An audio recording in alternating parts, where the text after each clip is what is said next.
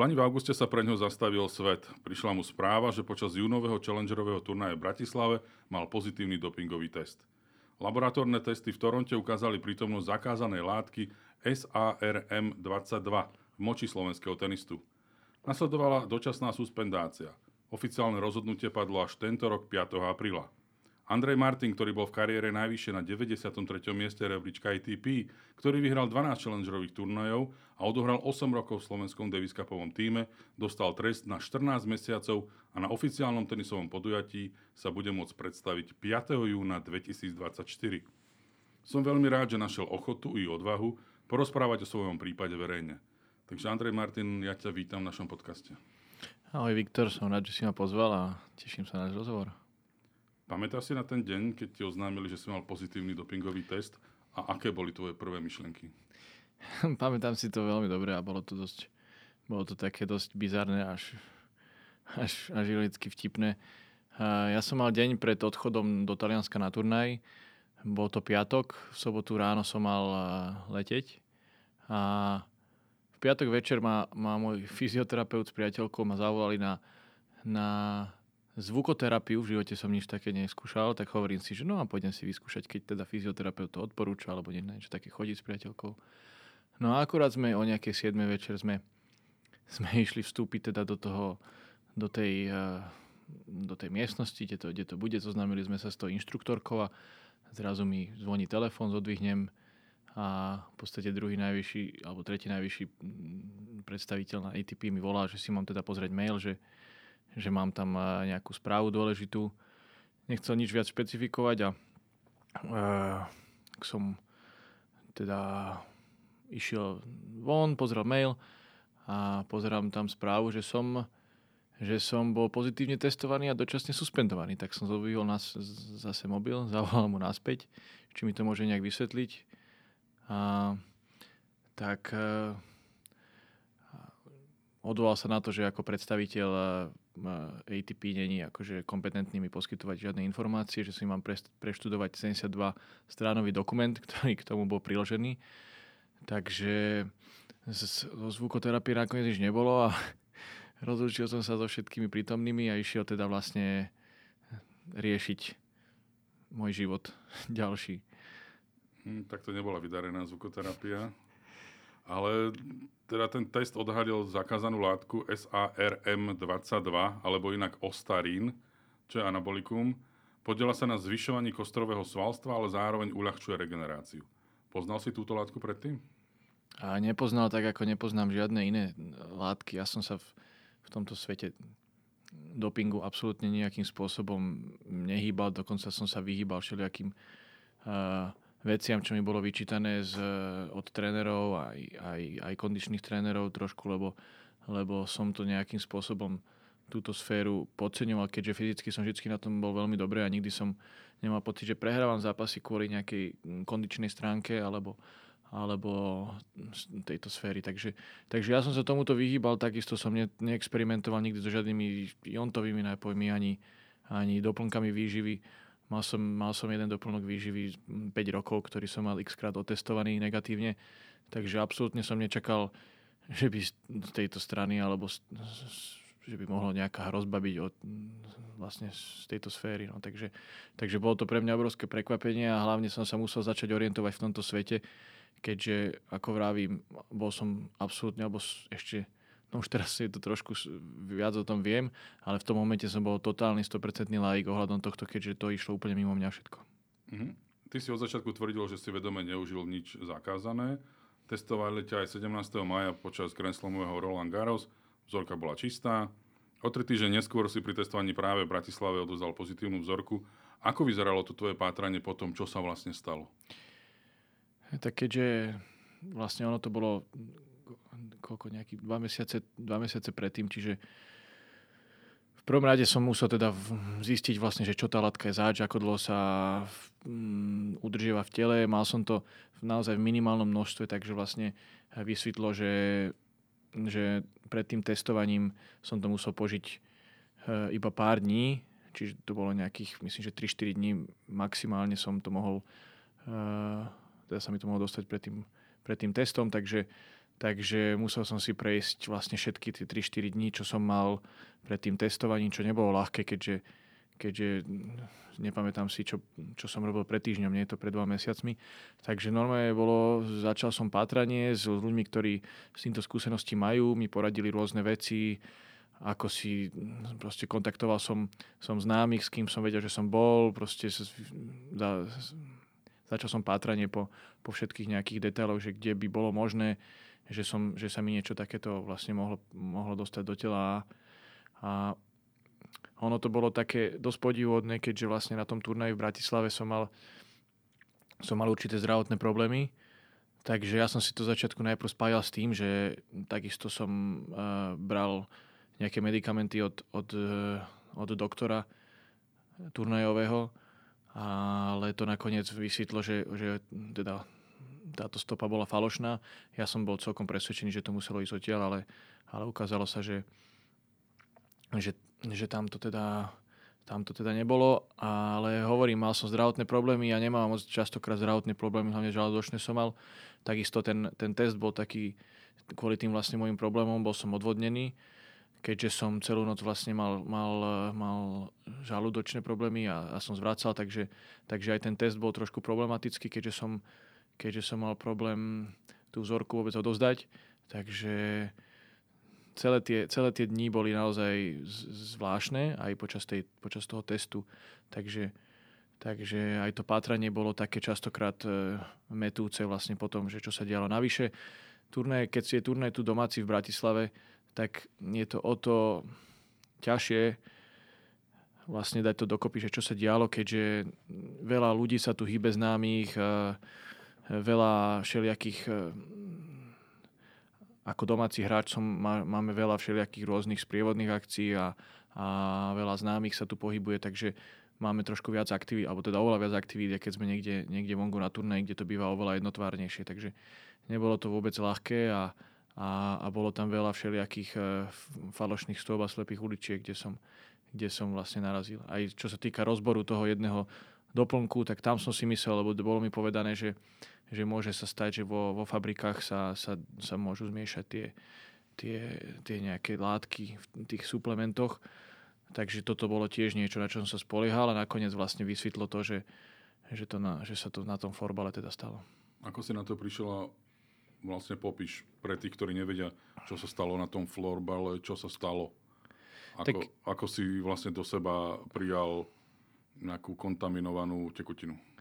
Tak ja hrávam v podstate hobby florbal, hrávam už, už 10 rokov ako doplnkový šport, ako niečo, čo v podstate čo, čo, čo milujem. Takisto mali tam vytvorenú skvelú, skvelú komunitu ľudí. No a, a vlastne 3 dní pred tým testom som, sme mali zápas e, v Púchove. Tiež ne, akože nezvykneme chodiť alebo hrávať v tomto období, čiže tiež to bolo veľká zhoda náhod, že zrovna, zrovna sme mali vtedy takýto zápas. A tak jak vlastne na, na všetkých eh, takýchto tímových športoch, tak normálne proste stalo sa to, že, že máme tímové, tímové flašky, každý máme rovnakú flašku s tým, že tam máme, máme čísla, číslami rozdelené a tie, tie, tie po, flaše vlastne, aby sme si spoznali jedného druhého, ale tak áno, to označenie není nejaké, nejaké markantné a, a v podstate stalo sa, stalo sa to, že keď pod lavičkami sú tie flaše, tak som si som si odpil teda zrejme od, od spoluhráča, ktorý vlastne vysvetlo, že nakoniec uh, užíval takúto látku, ktorú dostal v podstate od nejakého známeho. Hovorím, je to, sme to hobby športovci, robíme to pre zabavu a každý máme, každý máme svoj život, nikdy mi nikoho nenapadlo, že niečo takéto. On sám nevedel, že, že, že je to vôbec zakázané, keďže vlastne on není profesionálny športovec, on nepodlieha týmto pravidlám, takže takže ani ho nenapadlo, že niečo takéto by sa mohlo stať. No, tak... Určite medzi tými ľuďmi, ktorí si čítali o tomto príbehu, ktorí ho možno teraz počúvajú, tak je niekde vzadu, že či toto vysvetlenie je nejaké vierohodné. Je to podľa Spo, teba... Spochybňuješ to? Ja nespochybňujem, ale um, ešte od žiadneho dopingového hriešnika som nikdy nepočul, že áno, zobral som to, je to moja chyba. Čiže každý, každý to, nehovorím, že klame každý, ale nemusí to každému znieť ako, ako vierohodné vysvetlenie. Tak to už, to, toto ja už, či to niekomu znie alebo neznie, to ja neovplyvním. Proste ja som, ja som si istý, že to týmto takto to bolo a v podstate ani nijak inak to nemohlo byť. V tom všetky tie dôkazy poukazujú na to, že to, že to takto bolo, takže, takže ja tomu 100% verím a, a to už, či ostatní budú tomu veriť, to ja nejakým spôsobom neovplyvním. Takže pre mňa to nemá nejakú, nejakú, nejakú, nejakú smerodatnú váhu toto. Okay, Nech si ja... každý urobí svoj názor na to. Ako potom prebiehal celý ten proces vypočúvania, rozhodovania? S čím si do toho išiel ty? Veril si do poslednej chvíle, že uh, to uhráš na to, že to bude nejaká možno len podmienka a nedostaneš ďalší trest a že budeš sa môcť vrátiť na, na dvorce? Ako to vyzeralo celý ten proces? Lebo trval neuveriteľne dlho. Tak v prvom rade ja samozrejme, že v rámci prípravy na to, na to pojednávanie sme si prešli aj, aj rôzne iné tie, tie prípady a, a o väčšine prípadov sa prišlo k nejakej dohode medzi, medzi ITIA a hráčmi a bol som sám prekvapený, že, že ITIA neprišli sami od seba s nejakou, s nejakou alternatívou, čo sa týka tohto a, a boli dosť a boli veľmi, veľmi striktní v tomto prípade, čomu, som, čomu doteraz vlastne nerozumiem e, prečo, keďže, keďže bolo očividné, že, že tam o žiadne zámerné užívanie tej zakázanej látky nešlo, takže čo v podstate nakoniec aj rozhodlo pravdepodobne o, o tom verdikte, že bol taký, aký bol a že nebol miernejší, keďže, keďže vždy záleží o tom, že vlastne tá protistrana čo žiada, aký, teda, aký vysoký trest a tá výška trestu vlastne, čo oni pre mňa žiadali, bola tá najvyššia možná, čo, čo v podstate hovorím, že rád by som, rád by som si sa porozprával aj osobne s nimi už len z toho hľadiska, aby som sa dozvedel, že prečo žiadali taký vysoký trest pre mňa. A vlastne ten súd kvázi tým, že, že ten trest znížil na to, na koľko to znížil, tak vlastne konec koncov uznal, že, že tá závažnosť toho previnenia nebola, nebola vôbec taká, ako, ako oni žiadajú. Takže, takže to, či mohol byť ten trest nižší, to môžeme teraz polemizovať.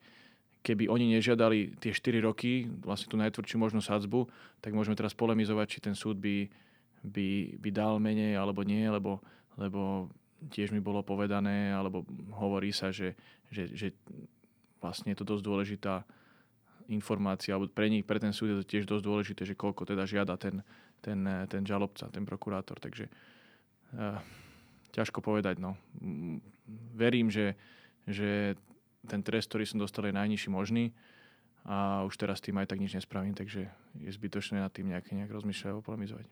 Má si možnosť sa odvolať voči tomu rozhodnutiu, alebo to už bolo konečné rozhodnutie? Nie, možnosť sa má odvolať, v podstate obidve strany majú možnosť sa odvolať. Je tam v podstate 21-dňová lehota.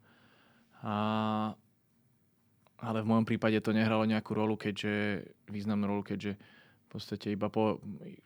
Tento samotný proces trval, trval vyše 3 čtvrte roka.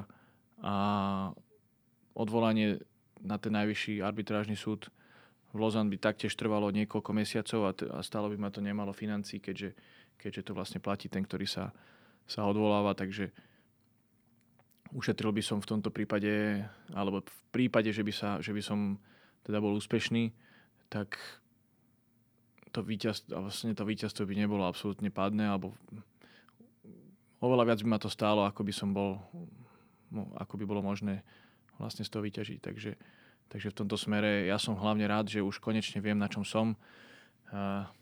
Samozrejme, že dúfal som, že tento rok si zahrám a budem sa môcť vrátiť čo najskôr.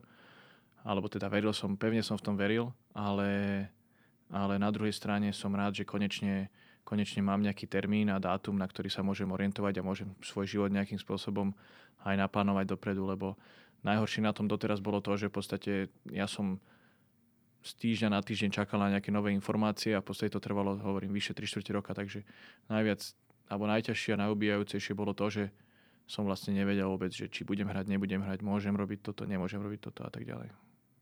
Tá mm. neistota. Mm. Tom rozhodnutí sa ešte píše, že ten trest je vlastne za nedbanlivosť. A tiež sa píše, že si sa zúčastnil na nejakých oficiálnych e, podujatiach, na ktorých si sa nemal zúčastňovať, keďže si bol v dištanci. Vedel si o tom a príjmaš ten trest za nedbanlivosť, že to je tá najväčšia chyba, ktorou si sa ty previnil? Tak ono, aj na tom súde sa to, sa to veľa uh, debatovalo o tom, že vlastne čo tá nedbanlivosť je, ako sa to dá ovplyvniť, či sa to dá ovplyvniť. V podstate nedbanlivosť bola tá, že som sa, že som sa pred každým napitím z tej flaše počas florbalového zápasu nepozrel a neskontroloval, či tá flaša je naozaj moja. Tak neviem, každý človek si môže sám položiť tú otázku, že, že, že či keď ide piť, či si naozaj skontroluje, že čo pije a že či je to jeho, či tam mu niekto náhodou niečo nenasypal a tak ďalej. No tak áno, na jednej strane som profesionálny športovec a je to moje živobytie, čiže oni tvrdili, že mal by som si to kontrolovať, ale zase proste nedá, nedá sa byť 100% pozorný pri, každ- pri každom jednom napití kruhu. Proste neexistuje, že, že, že čo je len jeden športovec takéto niečo robí a pritom kvázi to tam to hrozí, že, že, že vlastne není vylúčené, že sa to môže, že to môže stať každému niečo takéto, že, že či už niekto by, by, nedaj Bože, niekomu nasypal, alebo niečo takéto podobné sa môže, môže stať proste hocikomu. Čiže áno, v teoretickej rovine sa môžeme o tom baviť, že to bola nedbanlivo, že som si neskontroloval, či je to moja fľaša, alebo nie je to moja fľaša. Ale tak na druhej strane je to podľa mňa je to prakticky nemožné, aby som, aby som niečo takéto dodržal. No. A čo sa týka toho, toho porušenia e, suspendácie, tak e, Áno, ja keď som... Ja keď som uh, ono to bolo tak, že ja keď som si prvýkrát uh, vlastne preberal všetky tieto veci ohľadom, ohľadom toho vlastne, čo sa stalo, aké mám právomoci a tak ďalej, tak ďalej.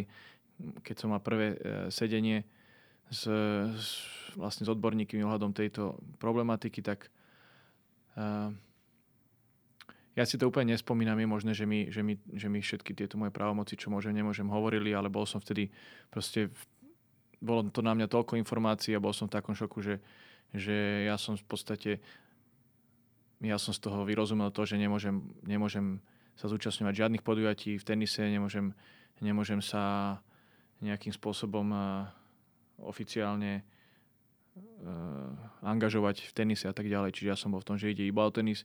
Hovorím, ja som ja som športový nadšenec a fanatik do, do, do rôznych športov, takže ja si život bez športu neviem predstaviť a tým pádom som sa, vždycky som mal túžbu, alebo túžil som, sa, som si vyskúšať rôzne športy. A z hodou okolností zrovna, zrovna pár, pár týždňov alebo, alebo nejaký mesiac, neviem koľko to bolo, potom verdikte bol, bol nejaký triatlon, na ktorý ma kamarát zavolal, ja som aj nevedel, že sú to, že sú to majstrovstvá Slovenska, no a a takže som sa v podstate toho zúčastnil, keďže, keďže som nevedel, alebo teda nemal som, nebol som si vedomý toho, že by som, že by som niečo porušoval. Takže, takže to bola jedna vec. A druhá vec je zase ten, ten florbal. Tento florbal nešťastný. No, hovorím, my hráme, my hráme Bratislavskú ligu, ktorá je, ktorá je na, na veľmi nízkej úrovni, čo sa týka, nedá sa absolútne baviť o nejakom profesionálnom športe v tomto prípade my to hráme čisto ako, ako hobby. Takže na druhej strane som bol akože bola to taká útecha, že konečne tým, že som stále non-stop mimo, že som nikdy nemal možnosť naozaj uh, si tú sezónu nejako odohrať florbalovú poriadne, tak som sa aspoň bola to pre mňa útecha, že si konečne môžem zahrať naozaj ten florbal do sitosti. No. A aj toto ma teda stálo. Čiže ono vlastne, keď nad tým tak rozmýšľam, tak ten florbal mi je úplne súdený asi. To musíš vedieť ty. Uh, boli to najťažšie mesiace tie uplynulé? Alebo ťa najťažšie iba čakajú tých ďalších 14 mesiacov, kým budeš môcť hrať? Tak ono, ťažko povedať, uh, čo je ťažké, čo nie je ťažké. Ono, ja by som povedal tak, že najťažšie doteraz bolo to, hovorím, tá, tá, tá neistota, nevedomosť. Teraz v podstate viem, na čom som, viem sa nejakým spôsobom zariadiť, uh, viem si naplánovať ten rok do, do konca, do vypršania toho trestu. Určite po vypršaní trestu sa, sa, sa budem chcieť uh, vrátiť neviem ešte na koľko na, na okruh, ale viem si to, konečne si to viem vlastne naplánovať, že, že či budem trénovať, ako budem trénovať, čo budem robiť a tak ďalej a tak ďalej. Takže, takže povedal by som asi, že určite najťažšie boli tie prvé momenty, potom, jak som sa to dozvedel a vlastne všetko si dať dokopy celé to, celé to, celé to vyšetrovanie. Potom, potom áno, tým, že to bolo také zdlhavé, tak mal som zrazu oveľa, oveľa viac času, jak som, jak som, jak som mával, takže, takže bolo na druhej strane fajn si to vyplniť aj rôznymi inými vecami, ale tak počasie človek chce robiť niečo seriózne, čiže, čiže veľmi ma limitovalo, obmedzovalo to, že vlastne neviem, nemôžem, nemohol som si nič naplánovať do, dopredu, čo, čo si teda nemyslím, že je úplne šťastné od, alebo že to takto funguje voči športovcom, keďže, keďže je to extrémne obmedzovanie práv toho, toho športovca alebo slobody. Takže ako bude vyzerať, vyzerať na najbližších 14 mesiacov tvojho života? Fú, no to je, je dobrá otázka. Akože dal som si, dal som si limit do, do konca apríla, že si chcem zoradiť veci, ale, ale pravdu povediac, budem si potrebovať vziať ešte viac času, keďže, keďže som v takejto situácii naozaj, akože prvýkrát ja som doteraz teda počítal s tým, že, že teda budem hrať a nejakým spôsobom som sa, som sa stále na to, na to orientoval, že teda budem hrať po tom, po tom súde, po tom verdikte. Takže áno, mám teraz vlastne, teraz už je len 13 mesiacov, takže mám tých 13 mesiacov určite pred vypršaním trestu sa chcem dostať zase do, do formy a chcem byť ready na ten návrat.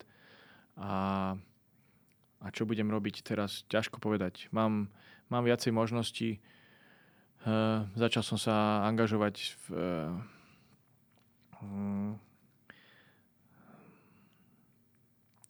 v predškolskom zariadení. Máme s partnermi vlastne sme, sme ideme otvárať škôlku, takže tomu by som sa chcel venovať. Pôvodne som plánoval sa, sa tomu venovať pasívne, ale tým, že budem mať viac času, tak, tak chcel by som určite tomu prispieť aj, aj nejakým aktívnym spôsobom. Čiže uvidíme, nakoľko tam sa tomu budem môcť venovať a, a angažovať v tom a, a určite prídu, prídu aj iné, iné ponuky a možnosti, akým spôsobom sa, sa orientovať. Ale ja som vždycky, mňa vždy fascinovali aj iné sféry okrem tenisu, takže, takže verím, že toho bude určite viac na výber a, a za ten rok sa, sa nebudem nudiť popri, popri tom, že určite sa chcem udržiavať fyzicky, aby som teda na ten, na ten návrat bol pripravený. Bude to nejaká špeciálna škôlka? Bude to zameraná na pohybovú aktivitu alebo, alebo nič výnimočné? No, idea a plán bol ten, že určite bude to športová škôlka s prvkami Montessori a ja by som mal byť, alebo teda chcel by som byť zodpovedný za tú, za tú športovú sféru a stránku tej, tej škôlky. Takže je to niečo, s čím predsa mám asi najväčšie skúsenosti z, z nás ľudí, ktorí, ktorí s tým ideme robiť a, a je to niečo, čo by ma tiež bavilo, takže, takže týmto smerom určite by si myslím, že by som vedel priložiť ruku k dielu. Zistil si si, čo budeš môcť tých najbližších 13 mesiacov robiť a čo nie? Že či budeš môcť, ja neviem, byť niekomu sparring partner niekde na turnaji oficiálnom, alebo ani sparring partner, ani na turnaj nemôžeš ísť. Čo, čo je zakázané, čo je povolené?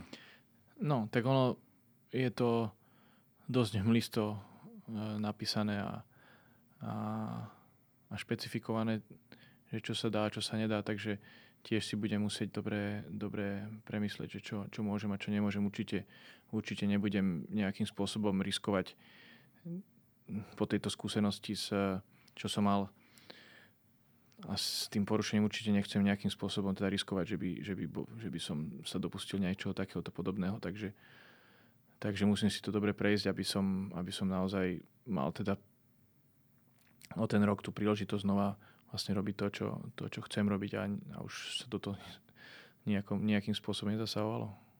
Ako sa k tej informácii o tom pozitívnom dopingovom náleze postavili tvoji blízky alebo tvoji spoluhráči, slovenskí tenisti alebo Slovenský tenisový zväz?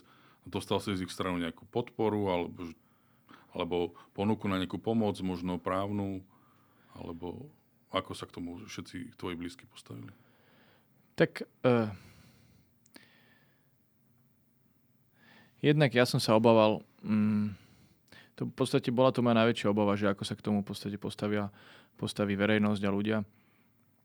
Predsa ako športovec budujem celú, celú kariéru o sebe nejaký, nejaký, nejaký obraz alebo nejaké, nejaké meno, na ktorom mi predsa záleží nielen ako na športovcovi, ale aj, aj, na, aj ako na osobe a, a chcem aj do budúcna tu po sebe niečo zanechať, čo, čo ľudia si povedia, že, že OK, toto, tento nás nejakým spôsobom pozitívne ovplyvnil. Určite by som bol rád za takéto niečo a, a je to moja túžba, aby som po sebe niečo zanechal pozitívne, čo, čo, čo ľudí inšpiruje alebo pomôže im to k lepšiemu. Takže dosť som sa bál tejto, tejto stránky, ale musím povedať, že, že nestretol som sa s jedným negatívnym eh, ohlasom. Naopak bol som milo prekvapený aj, aj vlastne zo všetkých sfér, aj či už od, od, od novinárov, či už, či už od, od blízkych, či už od cudzích. Proste naozaj som, som dostal obrovské množstvo podpory a pozitívneho ohlasu, takže, takže naopak tie vlastne tie moje obavy boli úplne zbytočné a, a naopak som, som bol veľmi pozitívne, milo prekvapený vlastne, že možno aj vďaka tomu teda, že som si, že som si budoval takýto nejaký kredit, tak, tak o to viac vtedy mi to bolo, vlastne sa mi to vrátilo. Takže musím povedať, že, že, že tá spätná väzba bola veľmi, veľmi pozitívna. Ale konkrétna pomoc trvá od toho Slovenského tenisového zväzu neprišla? Uh, Uh, nie, nie. Nemá, v podstate nie, nebolo, nebolo v podstate nič. Uh, bol som kvázi, samozrejme, že korektne som im to chcel oznámiť ešte predtým, než to bolo v médiách. Samozrejme povedali, že keby som niečo potreboval, tak, uh, tak mi pomôžu, ale, ale doteraz sme nemali žiadne nejaké konverzácie, dialógy ohľadom toho, takže, takže nie. Ale určite by som chcel Určite by som chcel nejakú spoluprácu v budúcnosti nadviazať, čo sa týka, čo sa týka nejakej pomoci alebo osvety v, v tejto smere, v, v, tomto, v tomto smere, v tejto sfere ohľadom antidopingu a, a, a nejakej uvedomelosti športovcov, či už tenistov, alebo aj, aj z iných odvetví športových. Presne na to som naražal, že ty si aj preto prišiel do tohto podcastu, lebo si tvrdil, že chceš robiť niečo pre tú osvetu, aby sa to aby sa možno ďalší mladí športovci vyhli podobným nedorozumeniam, chybám, ktoré by ich mohli stať e, časť ich kariéry. Máš nejak možno premyslené, ako by si to chcel dosteliť, alebo s akými organizáciami, kto sa tu tomu venuje. Mňa len tak napadá možno Slovenský olimpijský výbor, Slovenský tenisový zväz, samozrejme, možno Slovenská antidopingová agentúra. No, to je v podstate, bola to moja idea, že už keď niečo takéto sa teda stalo, bolo tam, bolo tam kopec nešťastných e, udalostí, tak chcel by som aspoň to, z toho vyťažiť niečo pozitívne. A ako vždycky je to také, vždycky toto je nejaké moje nastavenie. A napadlo ma teda, že, že vzhľadom na to, že ja som sám o tom nikdy nič nevedel a som presvedčený, že, že je XY naozaj veľa športovcov, ktorí sú na tom podobne ako ja. Minimálne v tom tenise som si istý, že, že, že tá osveta je naozaj minimálna, tak, tak chcel by som možno aj týmto smerom nejak teda ponúknuť svoje, svoj príbeh, svoje, svoje skúsenosti, svoje informácie k tomu, aby, aby niečo takéto sa, sa nieč, niečomu podobnému sa predišlo, lebo keď som to začal teraz sledovať, tak naozaj tých tak, takýchto prípadov, či už, či už vo svete, alebo aj tu v okolí je viac. Pritom som o tom, pritom som o tom nevedel, tým, že som sa až takto nezaujímal, takže stať sa to môže naozaj každému. A a je smutné, keď človek potom zistí, že vlastne mohol tomu nejakým spôsobom či, neviem, či predísť, ale určite mohol, mohli sme preto spraviť viac, keby sme, keby sme teda vedeli. Čiže som si istý, že, že teraz, keď je to takéto čerstvé, tak, eh, tak u ľudí to určite viac bude rezonovať, ako keby to bol niekto cudzí. Tí športovci ma, ma, ma registrujú, poznajú, takže, takže vedia možno, o to viac si dajú možno záležať, že si to vypočujú a že, že urobia nejaké tie mm, opatrenia na to, aby, aby, aby tomu zabránili v čo najväčšej miere. A čo, sa, čo sa týka nejakého konkrétneho spôsobu, tak uh, koho kontaktovať a tak ďalej, tak uh, určite som otvorený všelijakým rôznym spôsobom. Ešte to nemám úplne nejak v hlave konkrétne vymyslené, ale najprv hovorím, potrebujem sa najprv sám zariadiť, že že čo ako ďalej naplánovať si veci a, a potom určite v najbližších týždňoch, mesiacoch sa by som sa chcel niečomu takémuto venovať a, a určite budem chcieť kontaktovať čo najviac teda inštitúcií alebo, alebo orgánov, čo sa týka v tom, tomto smere a, a dúfam teda, že, že sa to stretne s podporou. Uh-huh. V rámci toho tenisového ATP to kolotoča turnajov tam neexistuje nič také? Viem, že vy máte niečo podobné ako akadémia alebo niečo podobné pre hráčov. Každý rok prejdete nejakým školením. Tam sa vôbec o dopingu, o antidopingových pravidlách nehovorí? Tak ono, je to ATP univerzita, ono je to pre top 300 hráčov, myslím, že top 250 hráčov. A je to v podstate iba raz, je to povinné iba raz za, za, za kariéru. Ono to nie je každoročne, čiže ten, ten čas a tie... V podstate trvá to, myslím, že alebo 2-3 dní, teraz som si 2 alebo 3 dní, teraz som si nepamätám, nie, som si istý. A predsa tých, uh, tých informácií není dostatočne na to, aby, aby, to, aby to pokrylo všetky tie sféry. Akože musím povedať, že áno, je tá univerzita dobrá, páčilo sa mi to, ale napríklad v tomto konkrétnom smere mi to, mi to príliš veľa nedalo a či by mohli robiť preto viac, no ťažko povedať, určite mohli, ale zase je tam toho tak strašne veľa, hlavne v tom tenise. Tenis je, tenis je šport s, s obrovským množstvom faktorov, takže, takže tých vecí na to preberanie je tam, je, tam, je tam veľmi veľa, ale hovorím, že cítim teraz takúto možnosť v tom, že je to čerstvé a, a ľudia sa s tým možno budú vedieť viac totožniť a viac si to zobrať za svoje. Vo svete športu je doping každý týždeň vidie nejaká správa, že nejaký športovec dopoval. Často sa to týka atletiky, plávania, iných športov. V tenise, alebo v kolektívnych športoch minimum a v tenise len tiež raz za čas. Z tvojich skúseností si na okruhu roky, roky, aj na Challengeroch, aj na ATP. Má tenis problém s dopingom? Alebo len sa o ňom nehovorí? tejto, ťažko povedať. Ono sa, nikdy som sa s tým nestretol priamo, ani v podstate nepriamo. Občas sa samozrejme, ono sa občas hovorí o, o niekto, kto vyjde a kto je zrazu lepší, tak sa hovorí, že o, ten dopuje, ale akože ja sám osobne tomu, tomu neverím. Hovorí sa, že tento má podchytené a tento a tak ďalej a tak ďalej, ale neviem, ja sám som nikdy s tým neprišiel do styku. Ja nemám rád konšpirácie, takže vôbec nad tým nechcem vlastne ani zapodievať, keďže, keďže hovorím, nevidel som to, neviem o tom, tak pre mňa to neexistuje. A ani v podstate nechcem veriť, že to existuje, lebo, lebo verím, že, že v tomto smere to není až alebo v tenise neverím, neverím, že ten doping nejakým spôsobom pomôže, keďže, ako som vravel, tenis je šport s obrovským množstvom faktorov, čiže neviem si predstaviť, že by to pomohlo v tenise tým športovcom tak, ako možno v iných výkonnostných športoch.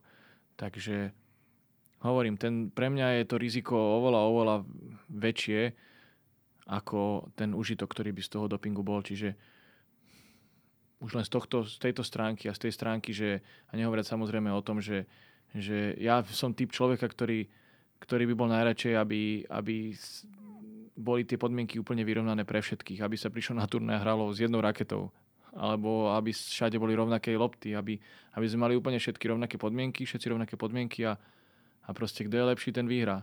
Tiež sa mi nepáči, tiež sa mi nepáči, že na každom turnaji sú iné podmienky, iné lopty, iné kurty, iné, každý má iné rakety, niekto má viac peňazí, niekto menej peňazí na to.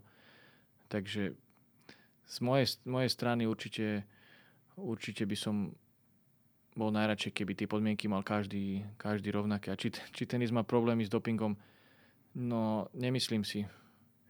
Nemyslím si, ale hovorím, už len sám viem, že stať niečo takéto sa môže, sa môže každému, a tak v podstate neviem ani, čo by som k tomu viac dal. V každom rozhovore s tenistom musí padnúť otázka na peniaze. O koľko peňazí ťa pripravili tieto dva roky? Rok, čo nehráš a rok, čo nebudeš? O viac, než Viac než by som bol s tým stotožnený. No, priznám sa, že mal som nejaké peniaze odložené, že som, chcel, som si chcel zainvestovať do budúcnosti a zainvestoval som vlastne do, do tejto dopingovej kauzy, takže a nechcem sa konkrétne vyjadrovať, koľko peňazí to bolo, ale hm, v podstate minul som si na to dosť veľkú časť mojich, mojich úspor, takže z tohto hľadiska. To nebolo úplne príjemné, ale zase, zase niekedy aj zlé investície nás, nás stretnú. Takže snažím sa to brať takýmto spôsobom. V septembri budeš mať 34 rokov. Uvidíme ťa ešte na budúci rok na okruhu ATP? Uh, ako som spomínal, určite sa 100% sa chcem vrátiť. Chcem sa vrátiť z toho dôvodu, že, že ja som si není vedomý toho, že by som niečo porušil, alebo, alebo som si vedomý toho, že som nič, nie, proste nič zle nespravil a bol som na dosť veľký čas odstavený. A o to viac mám, mám, mám taký hlad alebo, alebo túžbu potom sa vrátiť a či už sám sebe alebo, alebo druhým ľuďom, alebo ten oheň proste, ktorý v sebe mám, ten hnev na to, že, že, že takáto nespravodlivosť sa stane, tak o to väčšiu túžbu mám to, to, to dať zo seba von nejakým spôsobom. Cez ten tenis samozrejme. A to v jakej, v jakej forme to bude, či sa vrátim vo dvojhre, vo štvorhre. Rok je veľmi...